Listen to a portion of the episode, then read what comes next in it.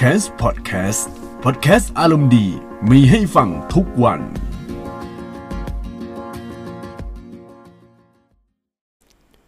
สวัสดีทุกท่านที่รับฟังพอดแคสต์ของ Camps นะครับ ตอนนี้ก็กลับมาทำพอดแคสต์หลังจากที่หายไปโอ้โหนานมากนะ คือตอนแรกก็ทำเมื่อปีที่แล้วก็ประมาณช่วงกลางปี แล้วก็อยู่ๆก็เลิกทำแล้วก็มาทำอีกรอบหนึ่งช่วง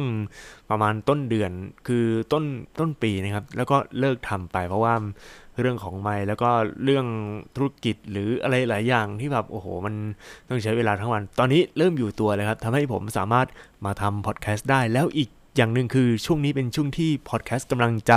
รุ่งครับ คือหลายคนก็ฟังพอดแคสต์ เยอะพอสมควรนะบางนี้ก็เยอะมากกว่าฟัง YouTube หรือว่าดูอะไรใน YouTube ซะอีกนะครับ แล้วก็อีกอย่างหนึ่งคือเวลาผมทำพอดแคสต์เนี่ย ต้นทุนอะไร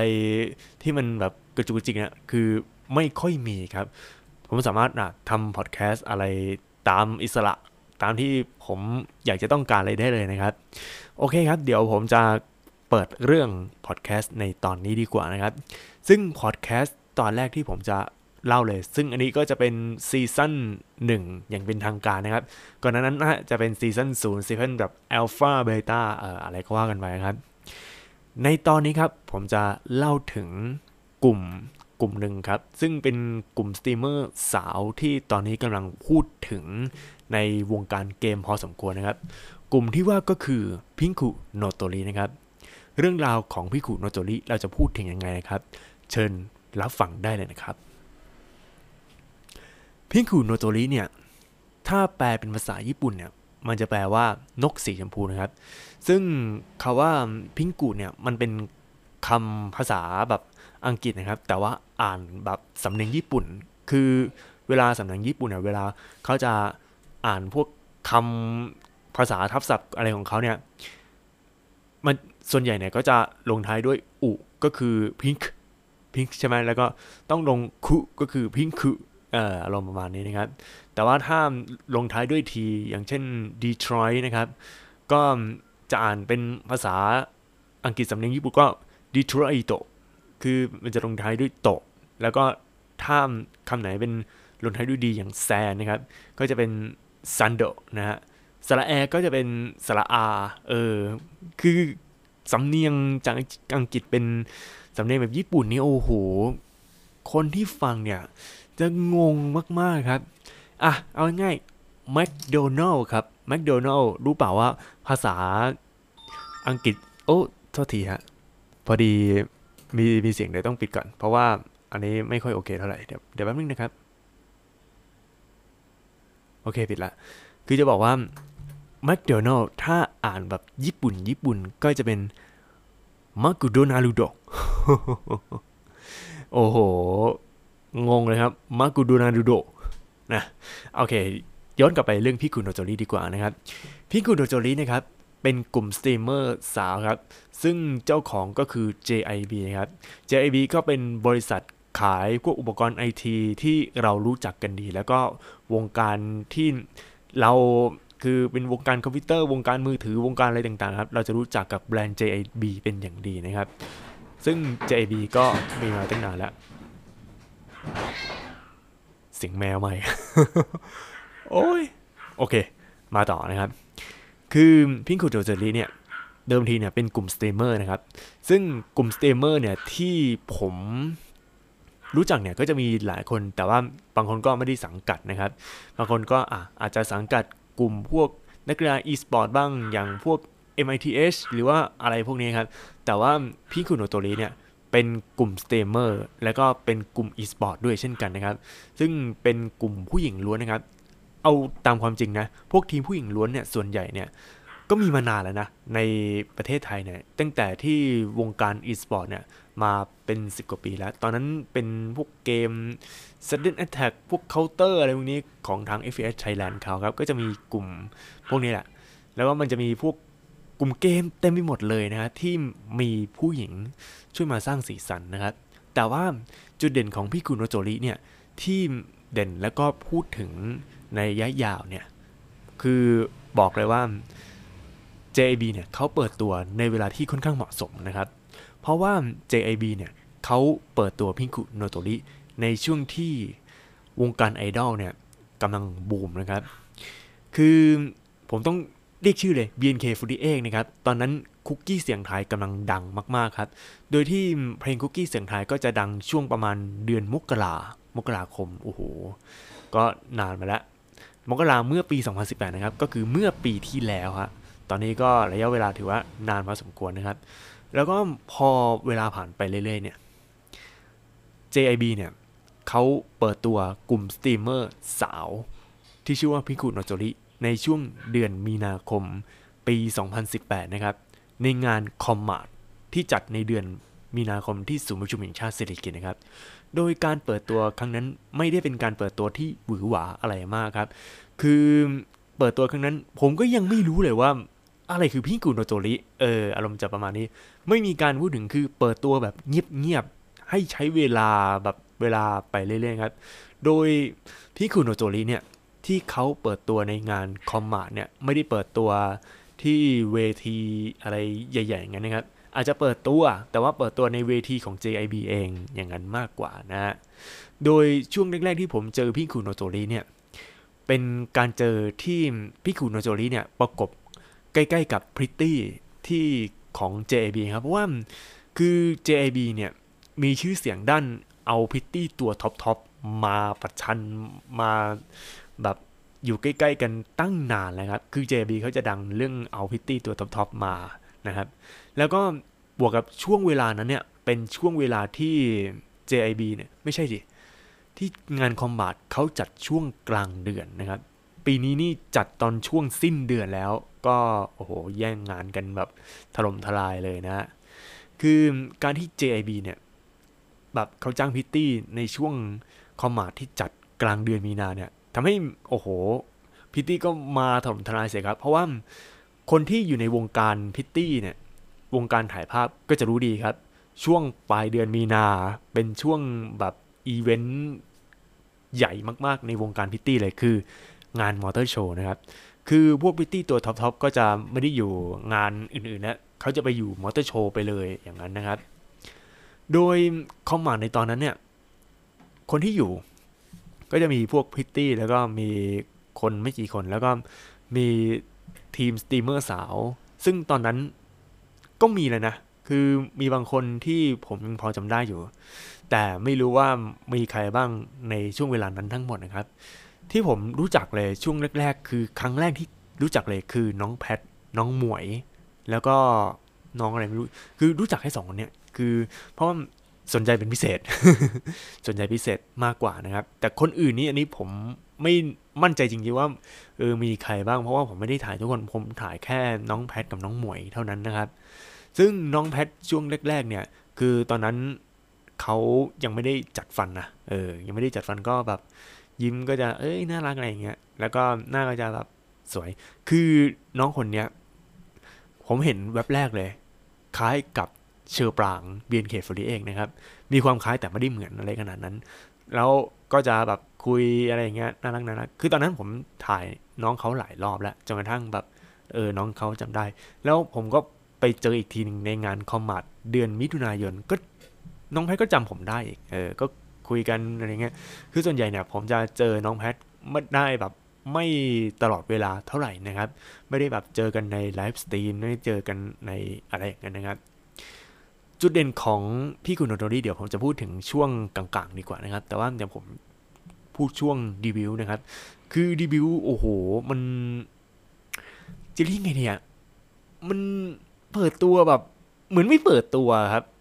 ทำให้ผมไม่รู้จักเลย แล้วก็ตอนนั้นตากล้องที่ถ่ายเนี่ยก็จะเป็นตากล้องสายอีเวนต์ แล้วก็พวกนานาเนี่ยเขาก็จะไปถ่ายแต่พิตตี้ที่แบบหน้าอกภูเขาไฟแบบหมักแตงโมอะไรอย่างเงี้ยครับ แต่ว่าจะไม่ได้ถ่ายพวกน้องๆพี่คุณโตโตริมากเท่าไหร่นะครับ เพราะว่าคือช่างภาพสายน้าต้องเข้าใจก่อนนะครับว่าช่างภาพสายน้าเขาจะถ่ายเฉพาะพิตตี้ถ่ายคนแบบเซ็กซี่เซ็กซี่เอออะไรอย่างนั้นเพราะว่าเขารู้จักกันอยู่แล้ว แต่ว่าพี่คุณโตโตริเขาจะเมินแล้วก็เขาไปถ่ายที่อื่นมากกว่านะครับในขณะเดียวกันโอตะก็คือพวกโอตะหรือว่าแฟนคลับพวกแนวไอดอลทั้งหลายครับ เขาจะถ่ายพวกเนี่ยสาวๆ พวกไอดอลไอดอลอย่างเงี้ยครับแต่จะไม่ถ่ายพริตตี้เออมันมันจะสลับกันนะ หรือว่าคือเขาถ่ายพวกไอดอลพวกคอสเพย์จะจะไม่ไปถ่ายพิตตี้มันจะมันจะแยกกันโดยสิ้นเชิงนะครับ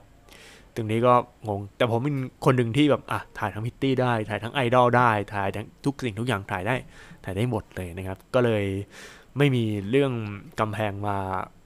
บังตรงจุดนี้นะครับ ต่อไปนะครับ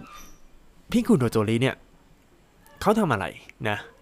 เขาจะมีช่องของตัวเองครับ ก็คือเป็นช่อง Facebook Live ของพี่คุณโนโจรินะครับ ซึ่งพี่คุณโนโจริเขาจะไลฟ์สตรีมทุกวันถ้าจะทุกวันเลยก็ว่าได้ครับ ทุกวันตอน2ทุ่มนะครับ ก็จะมีคนมาจะมาเวียนว่าอ่าวันนี้ต้องไลฟ์สตรีมเกมอะไรอะไรอย่างเงี้ยนะครับ แล้วก็ตรงจุดนี้แหละที่ทำให้เป็นสีสันของ การของอะไรอะของพี่คุณโนโตริเพราะว่าจุดเด่นของพี่คุณโนโตริก็คือตรงนี้ครับ คือเขาเป็นสตรีมเมอร์อยู่แล้ว แล้วก็เขาก็คอยไลฟ์สตรีมนะครับ และอีกอย่างหนึ่งคือการสตรีมของพี่คุณโนโตริสามารถสตรีมแยกเป็นของตัวเองได้ด้วย ก็คือสตรีมในช่องของตัวเองต่อนะครับ คือเอาง่ายๆนะพี่คุณโนโตริเนี่ยมีความอิสระในเรื่องของการเปิดช่องตัวเองในอะไรเงี้ยมากพอสมควรนะครับ เพราะว่าเขาก็ ไม่ได้เป็นสายไอดอลไม่ได้มีเรื่องสัญญาไม่ได้มีแบบที่มันค่อนข้างเข้มข้นเหมือนพวกวงไอดอลอื่น ๆนะครับ เลยทำให้เวลาทำอะไรต่างๆ เนี่ย มันไม่จำเป็นต้องขอผู้ใหญ่อะไรขนาดนั้นก็อะอยากจะทำก็ทำไปเลยนะครับ โอเคครับต่อไปครับ มีอยู่ช่วงหนึ่งที่พิงคุโนโตริไม่มีการพูดถึงเลย ก็คือช่วงแรกๆช่วงแรกๆของพิงคุโนโตริจะแบบหายหายไปเลยนะครับ รู้ไหมว่าทำไมพิงคุโนโตริถึงไม่มีการพูดถึงแล้วก็อยู่ก็หายไปเลย เพราะว่าตอนนั้นระบบระเบียบแล้วก็คือการจัดการของพี่กุโนโจริยังไม่ค่อยดีแบบโอ้โหร้อยเปอร์เซ็นต์เหมือนในยุคนี้ที่แบบจัดการดีกว่าแต่เมื่อก่อนนะครับ ก็อย่างแรกเลยครับ คือพี่กุโนโจริไม่ค่อยโพสต์ว่าอ่าเดี๋ยวจะชวนแบบสตรีมเมอร์ไปอย่างเงี้ยก็คือมันไม่ค่อยมีการทำเรื่องโซเชียลเน็ตเวิร์กมากเท่าไหร่นะครับ แล้วก็ในพวกแบบ อินสตาแกรมอันใหม่ เอ้ยไม่ใช่อินสตาแกรมอินสตาแกรมอันเก่าของพี่คุณโนตรีทุกคนเนี่ย ก็จะเป็นใช้ชื่อที่แบบ เออมันจะแปลกๆ แล้วก็ไม่ได้มีการแบบมาติดตามเหมือนในยุคนี้ครับ คือจริง ๆอะเขาเอาชื่อพี่คุณโนโตริแล้วก็ชื่อชื่อเล่นของสตรีมเมอร์คนนั้นขึ้นก่อนนะครับ ซึ่งตรงนี้มันทำให้มันแปลกๆนะครับ มันจะต้องเอาชื่อเล่นขึ้นก่อน แล้วก็ชื่อ ชื่อสังกัดคือพี่กูมโนโตริเนี่ยอยู่ข้างหลังนะครับ เลยทำให้คนที่ติดตามอย่างน้องหมวยน้องแพทตอนนั้นคือแทบจะไม่ได้up อะไรขึ้นในพวกแบบอินสตาแกรมพวก story อะไรพวกนี้เลยนะครับ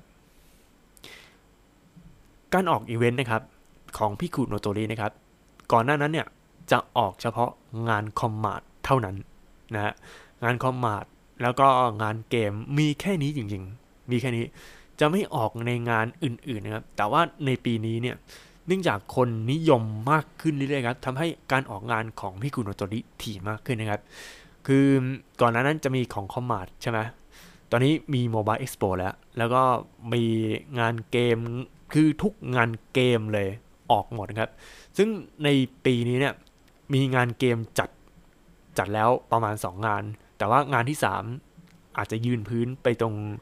ปลายปลายปีก็คืองาน Thailand Game Show นะครับงาน Thailand Game Show เออไม่มีคำว่า Big Face แล้วเพราะว่าเป็นคือเขาเลิกใช้คำว่า Big Face ไปแล้วใช้คำว่า Thailand Game Show ไปเลยนะครับ คือมีแน่นอนคือเนี่ยสามงานเนี้ยยืนพื้นแน่นอนก็จะมี Mobile Expo เดือนกุมภาคือต้องแยกย่อยอีกทีนะว่าคือมันมีของเดือนกุมภาเดือนพฤษภาเมษเพราะว่าในแต่ละปีเนี่ยคือ Mobile Expo กับ c o m m a n d เนี่ยเขาจัด 3 ครั้งนะครับ โดย Mobile Pro จัดจอดจัดก่อนแล้วก็คอมมาจะจัดที่หลังประมาณ 1 เดือนนะฮะ ก็จะมี Mobile Expo แล้วก็คอมมาแล้วก็งานเกมอย่าง GSL World Garena World เออมันไม่ใช่ GSL เดี๋ยว GSL มันเป็นชื่อเก่า แต่ว่าตอนนี้เขาใช้ชื่อ Garena World ไปแล้วนะครับ Garena World เขาจัดพี่โกโนโจริก็มานะครับ ก็แต่ว่าตอนนั้นนี่คนเริ่มเยอะนะครับ อะ ต่อไปนะครับ เรามาพูดถึง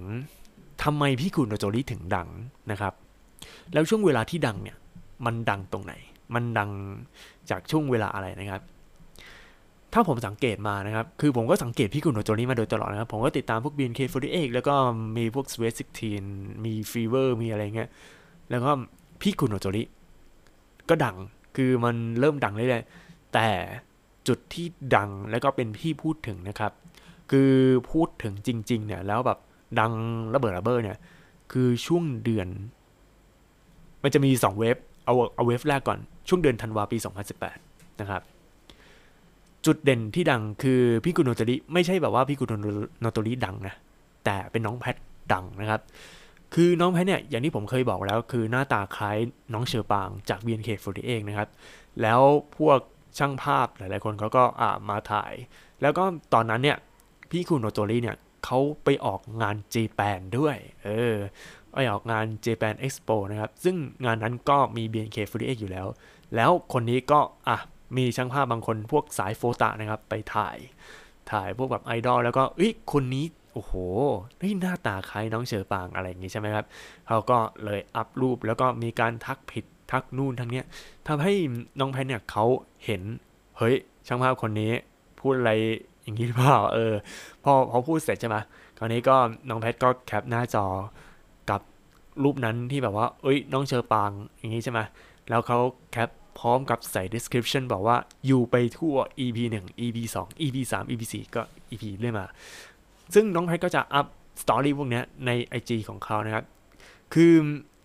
ถ้าคุณจะติดตามน้องแพทนะครับ หรือน้องหมวยน้องอะไรอย่างเงี้ยนะฮะ คุณต้องติดตามใน Instagram นะครับ คุณถึงจะเห็น story นะฮะ แต่ว่าถ้าติดตามใน Facebook อันนี้ผมไม่แน่ใจว่าจะ up ใน story ใน Facebook หรือเปล่านะ แต่ว่าถ้าติดตามใน Instagram คุณจะได้เห็นแบบน้องแพทจะขึ้น คือตอนนี้น้องแพทยืนหนึ่งละอันดับแรก คือก่อนหน้านั้นอะก็ใน Instagram Story ก็จะมีน้องมุกหมวย มุกหมวยนี้เป็นคนเป็นเพื่อนสนิทกันเลยนะครับเป็นเพื่อนสนิทที่แบบรู้จักกัน แล้วก็ปกติก็จะยืนหนึ่งตลอดตอนนี้ ยืนอันดับสามไปแล้ว ตอนนี้น้องแพทแซงหน้า โอ้เพราะน้องเขาคือจะ up ทุกวันนะครับ ซึ่งการ up story ของน้องแพทนะครับ ถ้าปกติทั่วไป อะ ตอนเช้า Good Morning ตอนกลางวันอาหารที่เขากิน ตอนเย็นก็จะแจ้งเตือนว่าอ่าวันนี้มี stream Twitch อะไรอย่างนี้นะครับ แล้วก็ตอนนอนก็จะ Good Night แล้วก็พอมา อีกวันหนึ่งอะ Good Morning อะเนี่ยก็มันก็เป็นอย่างนี้ไปเรื่อยๆนะครับ อันนี้คือของน้องแพทนะ แต่ว่าอีกคนหนึ่งคือน้องหมวย หมวยพิงกุไม่ใช่มุกหมวยที่เป็นเพื่อนสนิทนะครับ คือหมวยพิงกุเขาจะ up เฉพาะงานของเขาเท่านั้น ก็คือเป็นงานในนามของพิงกุโนโตริก็จะเป็นพวก live stream แล้วก็มีการคือแชร์ story ของคนที่ mention คืองี้ครับกฎของพิงกุโนโตริไม่เหมือนกฎไอดอลทั่วไปที่กฎไอดอลทั่วไปเนี่ย เวลาจะ mention เวลาจะแบบแชร์พวกแบบอะไรอะ story ของคนอื่นเนี่ยมันจะต้องเป็น story ของคนที่เป็นไอดอลด้วยกันเท่านั้นนะครับ หรือคือการแชร์เนี่ยมันยิ่งถ้าเป็น BNK48 คือต้องแชร์เฉพาะในสมาชิกเท่านั้น ห้ามแชร์ของคนอื่น แต่ว่า ถ้าเป็นวงไอดอลวงอื่นอย่าง Sweat 16อะ แชร์ของ Fever ได้แชร์ของ Somei Yoshino 51 ได้ เออ อันนี้ก็ได้แต่ว่าของพิงกุโนโตริแชร์ได้ทุกคนไม่มีการแบบอะไรอย่างนี้คือค่อนข้างกว้างนะครับ คือแชร์ของแฟนคลับได้นะเออแล้วก็น้องหมวยเขาจะแชร์พวกแบบเอ้ยมีแฟนคลับมีอะไรเงี้ยก็คุยคุยไปเรื่อยๆนะครับเลยแบบค่อนข้างดี แต่ว่าน้องหมวยจะไม่ค่อย up story ทีเหมือนกับแพทคือแพทเนี่ยไม่ค่อย up พวกแบบอะไรอะ คนที่ mention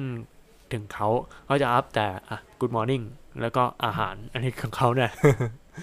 จุดที่ดังก็ย้อนไปที่ที่จุดที่ดังก่อนดีกว่า จุดที่ดังที่แบบดังมากๆก็น้องแพทเนี่ยเขาหน้าคล้ายเชอปางแล้วมีคนถ่าย ถ่ายจนท่านรู้สึกว่า เฮ้ยเฮ้ยคนนี้โอ้โหเชอปางชัดๆ แล้วก็แบบแซวกันไปด้วยอันนี้คือจุดที่ทำให้น้องแพทเริ่มดังแล้วนะครับ แล้วก็ทำให้คนอื่นอะดังตามมาเรื่อยๆนะครับ คือถึงแม้ว่าดังแบบ ดังขึ้นเรื่อยๆ แต่ว่าก็ดังค่อนข้างใน niche กลุ่ม niche ก็คือกลุ่มแบบเป็นวงแคบๆครับ เป็นเฉพาะกลุ่มอยู่นะ ยังไม่ได้แบบดังเหมือนพวกแบบโอ้โห BNK48ที่ตอนนี้แบบดังทุกคนรู้จักกันอะไรอย่างนี้แล้วนะ ก็คือ คือถ้าพูดถึงในพิงกุโนโตริเนี่ย คนที่เหมือนเป็นสะพานที่จะเข้าเป็นประตูเข้าสู่พิงกุโนโตริได้นะ ตอนนี้ก็มีน้องแพทนะครับที่ยังที่สามารถเข้าได้นะครับ เขาเข้าได้อะไรได้นะฮะ ต่อไปครับ ช่วงที่น้องแพทดังในเว็บ 2 เว็บแรกพูดพูดไปแล้วนะครับ เว็บ 2 ก็คือมียูทูบเบอร์คนหนึ่งครับ ชื่อ F พงพิทักษ์นะครับ ซึ่งยูทูบเบอร์คนนี้ผู้ติดตามในปัจจุบัน โอ้โห มากกว่า 5 0 0แสนแล้ว โอ้โห ดังมากครับคนนี้คือดังเร็วมาก ๆ เลยนะครับ คือเขาทำคลิป challenge แบบว่าห้ามเขินนะครับ ซึ่งการห้ามเขินของเขากฎของเขาในคลิปนั้นนะเขาบอกว่า ให้พวกแบบแฟนๆคลับของยูทูบเบอร์คนนี้ส่งพวกคลิปที่แบบหน้าตาน่ารักมาอะไรอย่างเงี้ยนะครับ แล้วก็สิ่งที่ส่งมาครับ มีหลายคนส่งน้องเพชรพี่คุณโนโตรีครับจำนวน 5 คลิปด้วยกันนะครับ ก็จะมีคลิปแรกคลิป 2 คลิป 3 แล้วแบบ คือคลิปแต่ละคลิปเนี่ยที่ผมเห็น ผมเลยรู้เลยว่าทำไมหลายคนเขาชอบน้องแพทกันขนาดนั้น คือเจอตัวจริงอะไม่ค่อยเท่าไหร่นะครับ แต่ว่าในสตรีมครับ น้องแพทนี่แบบโอ้โหหวานแบบคือตกคือตกกันนาวเลยแบบ คือตกแฟนคลับ โอ้โห คือแบบมีการสบตา มีการแบบอ้อนมีแบบนี่คือถ้าคุณแบบติดตามแบบอะไรขนาดเนี้ย คือคุณชอบน้องแพทไปเลยนะฮะแบบโอ้โห แล้วไอ้เอฟมูพิทักษ์เขาเห็นน้องแพท แล้ว หน้าตาคล้ายเฌอปรางด้วย คือเอฟเนี่ยเขาชอบคนที่หน้าตาคล้ายเฌอปราง แต่ว่าหลังๆมาเขาไปหวีดแพทซะงั้น โอ้โหครับ รู้เปล่าว่าเอฟนี่แบบแสดงอาการแบบอื้อโอ้โห เขินอายกันสุดสุดติง โดยที่ไม่ไม่แคร์ภาพลักษณ์อะไรของเขาเลยครับ ถึง 5 คลิปด้วยกันนะครับ แล้วในเมื่อ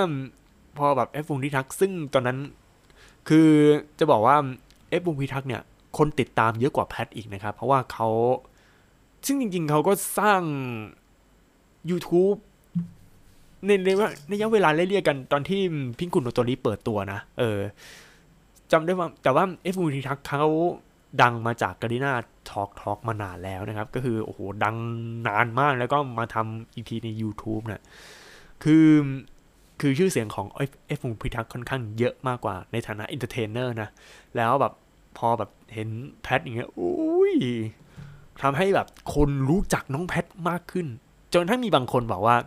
แค่น้องแพทคนเดียว ลืม BNK ทั้งวงโอ้โห โหดมากครับ ซึ่งก็อย่างที่บอกครับ แพทเนี่ยเป็นเหมือนเป็นประตูเข้าสู่พี่กุนโนโตริสำหรับหลาย ๆ คนนะครับ แล้วก็ตั้งแต่นั้นมาเนี่ยทำให้คนที่ติดตามพี่กุนโนโตริเนี่ยพุ่งแบบพุ่งทะยานฟ้าเลยครับ พุ่งแบบ คือไม่รู้จะพุ่งยังไงฮะคือในช่วงที่แบบพุ่งจริง ๆ แล้วแบบดังจริง ๆ นะ คือช่วงช่วงนี้ครับ ในงานอะไรอะงานพวกแบบโมบายเอ็กโปอันนี้โมบายโปรผมไม่ได้ไป อันนี้ผมไม่รู้ว่าเขาเป็นยังไงนะ แต่ว่าคอมมาดในปีนี้ คนหลายคนเขาต่อแถวถ่ายรูปน้องแพทกันครับ เออ ก็คือหลายคนเขาต่อ ต่อแถวถ่ายรูปน้องแพทแบบเต็มที่เลยนะทำให้แบบ พี่คุณโอโตริดังขึ้นมา คือช่วงที่ดังเนี่ย จริง ๆ ก็ดังตั้งแต่ตอนงานคอมมาดเดือนพฤษภาปีที่แล้วก็จะมีบางคนที่ใส่เสื้อพี่คุณโอโตริมา แต่ว่าตอนนั้นยังแบบแฟนคลับเล็ก ๆ น้อยๆอยู่ แต่ว่าพอมาปีนี้คือโอ้โหทำทลายมากครับ ตอนนี้สุดยอดมากพี่คุณโอโตริตอนนี้แบบ คือกำลังลอยลำไปเลยนะฮะ โอเคครับ อันนี้เราจะมาพูดถึงจุดเด่นของพี่คุณโอโตริกันว่า สิ่งที่พี่คุณโอโตริแตกต่างจากไอดอลวงอื่นก็คืออะไรนะครับ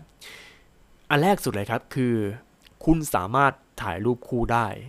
โดยที่คุณไม่ต้องเสียตังค์สักบาทนะครับ เออ อันนี้คือเรื่องจริงนะครับ คุณเซลฟี่ได้ เชกิคือ two-shot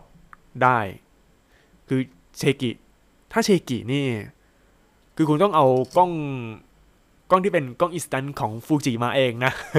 เขาไม่มีให้คือเชกิเออเชกิได้แต่ว่าเราต้องเตรียมกล้องที่เป็นฟูจิมาแล้วก็มาถ่ายอย่างนี้นะมีครับก็คือคุณสามารถเซลฟี่ได้อะไรได้ คือการเซลฟี่ของพี่คุณโนโตริก็เหมือนกับพิตตี้ทั่วไป คือคุณยกกล้องถ่ายแชะได้นะครับ แล้วก็พอมาครั้งนี้เนี่ยก็ยังเซลฟี่ได้อยู่นะครับ บอกเลยเพราะว่าซึ่งกฎของ JIB เนี่ยกฎของพี่คุณโนโตริคุณสามารถเซลฟี่ได้ แต่อันนี้คืออันนี้คาว่าแต่เนี่ยอันนี้ผมไม่ได้แบบยืนยันอย่างเป็นทางการว่า คือทางทาง JIB เขาจะบอกตามตรงว่าเฮ้ยตรงนี้ทำทำไม่ได้มีกฎเกณฑ์อะไรอย่างเงี้ยครับ แต่ว่าที่ผมมองนะครับคือ คุณสามารถถ่ายรูปคู่ได้ แต่ต้องอยู่ในงานนะเออ ถ้านอกงานอันนี้ต้องไปตกลงอะไรกันเองแล้วจะไปถ่ายนอกรอบถ่ายอย่างนี้ อันนี้ได้ เออ คือถ้าแบบว่าคุณสนิทกับน้องคนนี้เป็นการส่วนตัว แล้วก็จะไปถ่ายรูปแบบว่าเป็นรูปโปรไฟล์เหมือนนัดพวกแบบถ่าย p r i v a t คือ p r i v a t ในที่นี้ไม่ใช่แบบไปในที่ลับๆนะ p r i v a t ก็คือถ่ายแบบส่วนตัว แล้วก็ไปไปเที่ยวไปอะไรเงี้ยแบบเป็นการส่วนตัวนี่ก็ยังถ่ายได้ไม่ ไม่ถึงขนาดแบบห้ามอะไรนะครับ ก็การถ่ายรูปเซลฟี่ของพี่กุนโนโตริถ่ายได้เฉพาะในงานนะครับ ถ้านอกงานอันนี้ต้องตกลงกันเองแล้วแต่ถ้าเขากำลังเดินอยู่แล้วพี่ๆขอถ่ายรูปหน่อยอะไรอย่างนี้ อันนี้ไม่ได้นะครับ อันนี้คือว่าลุกล้ำความเป็นส่วนตัวเกินไปนะครับ แล้วก็ช่วงหลังๆมาเนี่ยพี่คุณโนโตริตอนนี้เริ่มมีการ์ดนะครับ อันนี้บอกเลยว่าเริ่มมีการ์ดแล้วเพราะว่าคนเยอะมากๆ ตอนแรกจะไม่มีไม่ค่อยมีการ์ดนี้แค่แบบมีทีมงานอะไรก็เหมือนก็เหมือนพิตตี้ทั่วไปที่แบบ คือสมัยก่อนอะก็เหมือนพริตตี้ที่แบบว่าอาจะมีแบบคนไม่กี่คนแต่ว่าตอนนี้มีการประกบแล้วนะครับเพราะว่าความนิยมเยอะมากขึ้นแล้วนะ อันนี้คืออย่างแรกเลยคือจุดเด่นสามารถเซลฟี่ได้นะครับ จุดเด่นที่ 2 ก็คือเป็น คือมันไม่ใช่เป็นไอดอล เล่นร้องเพลงอะไรอย่างนั้นนะเออ คือเขาก็เป็นสตรีมเมอร์ แต่การเป็นสตรีมเมอร์ของพี่กุนโนโตริเนี่ยทำให้คนเนี่ยรู้จักแบบใกล้ชิดกันมากจากการแบบดูสตรีมของ Twitch หรืออะไรต่างๆนะครับ บอกเลยว่า โอ้โห มาก ๆ ครับ คือถ้าคุณได้ดูแล้วคุณจะหลงรักคนนี้แบบไปเรื่อยๆนะฮะ อันนี้คืออย่างที่สองนะฮะ อย่างที่สามคือเขาเป็น เกมเมอร์จริง ๆ นะครับ อันนี้ไม่ใช่แบบว่าเป็นไอดอลที่แบบอะไม่ค่อยเก่งเรื่องเกม แบบไม่ได้เน้นเกมเป็นหลัก แล้วก็แต่ทุกคนคนนี้คือเน้นเกม เป็นพวกแบบไอดอลสายเกมเลยนะครับ คือจะเรียกว่าเป็นไอดอลก็ไม่ได้ เพราะว่าเป็นสตรีมเมอร์ แต่ว่าแต่งตัวมีภาพลักษณ์เหมือนกับไอดอลเท่านั้นเอง เออ มันจะเป็นอย่างนี้นะครับ อันนี้คืออย่างที่สามนะนะครับ แล้วก็อย่างที่สี่ที่ผมมองนะพี่คนตัวนี้เนี่ย คือ official good สินค้า official เนี่ย ณ ตอนนี้ที่ผมเห็นก็จะมี มีอะไรอะ่ะมีแค่เสื้อฮูดแล้วก็เสื้อยืดอะไรแค่นั้นเองนะแต่ว่ายังไม่มีถึงขั้นเป็นโฟโต้เซตโฟโต้เซตเคยออกมาแล้ว แต่ว่าเป็นโฟโต้เซตแบบแจกฟรีนะครับแจกฟรีเฉยๆ ไม่ได้เอาไปเนี้ยแต่ว่าคนที่แจกฟรีนี่อาจจะแบบ คืออาจจะเพิ่มราคาอะไรเงี้ยอาจจะประมูลเพิ่มเติมทีหลังก็ จจะมีในอนาคตนะครับ ก็ต้องดูต่อไปว่าทาง JB เขาจะมาเล่นแบบในวงการไอดอลอะไรอย่างนี้หรือเปล่าครับแต่ผมว่า คือถ้าเล่นจริง ๆ แล้วแบบมีการเข้าถึงตัวยากขึ้นก็คือเซลฟี่ยากขึ้น อันนี้ก็ อันนี้เริ่มจะเริ่มสูญเสียความเป็นพิงกูนของตัวลีไปแล้วนะครับ เพราะว่าจุดเด่นของเขาแบบแน่นอนเลยคือมันคือเป็นไอดอล you can meet and you can cross ก็คือเป็นสามารถ พบเจอกันได้แล้วก็ใกล้ชิดได้เออเราเป็นงั้นนะครับ เพราะว่าถ้าแบบพี่กุนโนโตริเนี่ยอะเซลฟี่ยากขึ้นก็เริ่มแบบไม่มีเป็นอะไรนี้นะครับ แต่จะบอกว่าหลังๆมานะที่ผมดูนะครับการเซลฟี่ของพี่กุนโนโตริยากมากกว่าแต่ก่อนพอสมควร เพราะว่าคนเยอะไงแล้วพอคนเยอะเนี่ยคนก็ต้องต่อแถวกัน มีเวลาคุยแค่ไม่กี่คัน ไม่กี่ ครั้งนะครับ ปกติเวลาผมคุยเนี่ยอะอย่างผมถ่ายพวกพิตตี้อย่างนี้ใช่ไหมครับ คือจะมีคนที่คุยแค่ไม่กี่คนแบบยืนอยู่ตรงกลางแล้วอะพอถ่ายเสร็จคุยกันคุยไปคุยมาแล้วแบบอะไรอย่างเงี้ยได้นะฮะแล้วก็เมื่อก่อนผมก็คุยคุยกับน้องแพทคุยกับน้องหมวย คือตอนนั้นยังไม่ดังไงยังไม่เป็นเป็นที่รู้จักก็ยังคุยได้ตามอิสระอยู่คุยได้นานๆเลย แต่ว่าตอนนี้นี่คุยได้คือผมจะจับเวลา ประมาณไม่เกิน 15 วินาทีนะครับ ก็คล้ายๆพวกกฎของการจับมือนั่นแหละจับมือประมาณ 8 วิใช่ไหมแต่ว่านี้คือประมาณ 15 วินะเพราะว่ามีการคุยอะไรนิดหน่อย เพราะว่าคนเขาต่อแถวคุย คืออยากจะคุย อยากจะเซลฟี่ อยากจะอะไรกับเขาไง คนเขากำลังรอต่อแถวอยู่อะมันเป็นการแบบโอ้โห คือมันจะเริ่มยากมากขึ้น อาจจะคุยได้นิดนิดหน่อยหน่อยคุยอะไรอย่างเงี้ยนะครับ บอกเลยว่า คือคือเอาจริง ๆ นะ ช่วงปีเนี้ยไม่ค่อยดูคุยกับน้องแพทเป็นการส่วนตัวแบบ เหมือนปีที่แล้วเลยนะฮะ เพราะว่าน้องเขาก็คนรู้จักเยอะมากแล้ว คนก็แบบเข้าหากันเยอะเลยแบบว่า แต่ว่าตอนที่เจอน้องแพทตอนในงานคอมมาเนี่ยน้องแพทก็เข้ามาทักทายสวัสดีอะไรอย่างเงี้ยเขาจำได้นะเขาจำได้ก็ยังโชคดีอยู่นะครับ แต่ว่าน้องมวยนี่น้องมวยก็ ยังพอจำได้แต่ว่าไม่ได้คุยกันเลยคือไม่ได้คุยแบบโอ้โห เหมือนสมัยก่อนขนาดนั้นนะครับ แต่ว่าก็มีรูปเซลฟี่กับน้องหมวยอยู่นะครับ แต่ว่าช่วงงานคอมมาดไม่ได้เซลฟี่กับแพทเลย เพราะว่าแพทเขาติดเซ็นชื่อเซ็นพวกแบบแจกลายเซ็นอยู่นะครับ อันนี้คือความความยากมากขึ้นนะครับของแพทพิงคูนโจลีนะครับ แล้วก็ในอนาคตเนี่ย ถ้าถามว่าพี่คุณโอโจลีเนี่ย จะดังแบบ ระเบิดระเบ้ออะไรขนาดนี้ไหมผมมองว่ามีโอกาสสูงพอสมควรนะครับ แล้วคือต้องดูต่อไปนะครับว่า คือหลังๆมาเนี่ย พวกงานเกมอะไรต่างๆ อย่างพวกอะไรอะที่ผ่านมา Thailand Game Expo เดี๋ยวเดี๋ยวขอบ่นเรื่องงาน Thailand Game Expo หน่อยเพราะงาน Thailand Game Expo ครั้งเนี้ย มันเหมือนเป็นงานพวกอะไรอะงานคอมมาร์ทที่ขายพวกอุปกรณ์ gaming gear ชัดๆเลยอะมันเป็น Game Expo ตรงไหนวะมันมีแค่บูธไม่มีกี่บูธแล้วมันใช่เกมเอ็กซ์โปหรอวะเออเนี่ยคือที่ผมรู้สึกอะมันมันเกมเอ็กซ์โปจริงๆเหรอ อันนี้คือที่ผมรู้สึกสงสัยนะครับว่ามันเกมเอ็กซ์โปเหรอวะเออแต่ทีนี้ครับ คือถ้าผมมองแบบมองในภาพรวมนะ ปีนี้ถ้า PlayStation Experience จัดที่ไทยอีกนะครับ แล้ว JB ดีลกับทาง Sony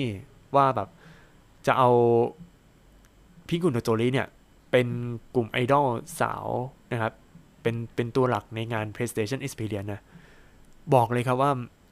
go inter แล้วนะ เออ มีโอกาส go inter แน่นอน เพราะว่า PlayStation Experience ที่จัดใน Southeast Asia เนี่ย ตอนนี้ก็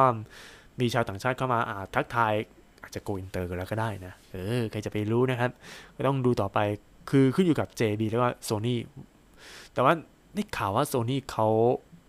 ไม่จัดงาน PlayStation Experience ปีนี้นี่ของอเมริกานะ แต่ว่าปีนี้นี้ถ้าของประเทศไทยนี่ผมไม่รู้นะ เออ ก็ต้องดูต่อไปนะครับ ดูต่อไปยาวๆเลย ในอนาคต ค่อนข้าง เป็นอะไรที่ไม่แน่นอนนะครับ แต่ว่าพี่คุณโนโตริเนี่ย ถือว่าดังมากขึ้นแล้วนะครับ ดังแบบสุดๆแล้วเป็นอะไรที่มหัศจรรย์จริง ๆ นะครับ จากแบบวงที่ไม่ใช่วงดิเป็นกลุ่มคนเล็ก ๆ ที่ไม่มีใครแบบพูดถึงไม่มีใครแบบอยากจะถ่ายรูปด้วย ตอนนี้ก็มีแต่คนขอถ่ายรูปทั้งนั้น ซึ่งคนที่ขอถ่ายรูปนะครับจะก็จะเป็นพวกกลุ่มที่ติดตามไอดอลอยู่แล้วนะครับ ก็อย่างที่ผมบอกอะช่างภาพสายน้าไม่ค่อยถ่ายพี่คุเท่าไหร่ แล้วก็ช่างภาพพวกโฟตะที่ถ่ายจากไอดอลก็ไม่ถ่ายพิตตี้เออมันแปลกดีเหมือนกันนะครับ โอเคครับ เดี๋ยวไปก่อนนะครับ สวัสดีครับ ติดตามฟังพอดแคสต์ของ Camps ได้ทุกๆวัน ผ่านช่องทาง Spotify Google Podcast และ Podbean สนใจลงโฆษณาและพูดคุยกับ podcaster ผ่านทาง Direct Message Twitter at c a m p s s podcast Instagram at c a m p s s underscore official หรือ Facebook Camps Podcast ได้ทุกช่วงเวลา แล้วพบกันในตอนต่อไปนะครับ